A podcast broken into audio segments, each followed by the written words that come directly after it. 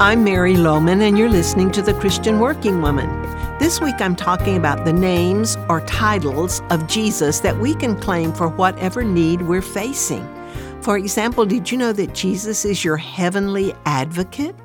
1 John 2 1 says, My dear children, I write this to you so that you will not sin. But if anybody does sin, we have an advocate with the Father, Jesus Christ, the righteous one. Now, an advocate is someone who supports you, who pleads on your behalf.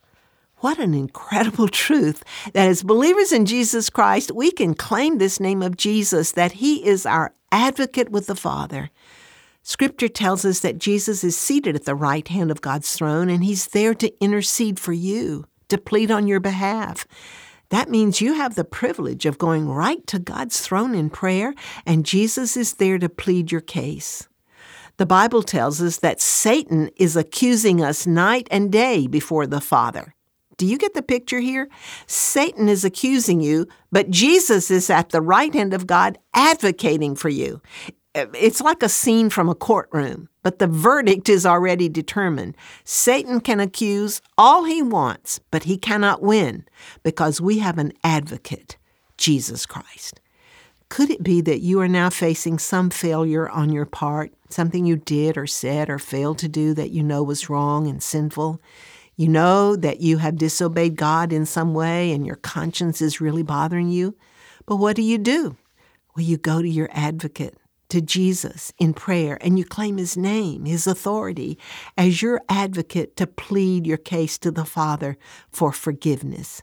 Just believe what the Bible says. You have an advocate with the Father when you sin, and Jesus, your advocate, has all authority given to him in heaven and in earth. So, do you think he will win your case for you? You can be totally confident that if you confess your sin, your Heavenly Father will forgive you because you come to Him through Jesus, your advocate. So claim the name of Jesus today, your advocate, and know the freedom that comes through forgiveness and cleansing. Join us for our next Zoom get together Saturday, October 21st at 10 a.m. Central Time. We'll learn how to say yes to the next chapter of our life with speaker Michelle McKinney Hammond. Michelle's a good friend of mine. You are going to love to hear her. So visit our website at ChristianWorkingWoman.org where you can register and get more information. I hope you'll join us then and again tomorrow.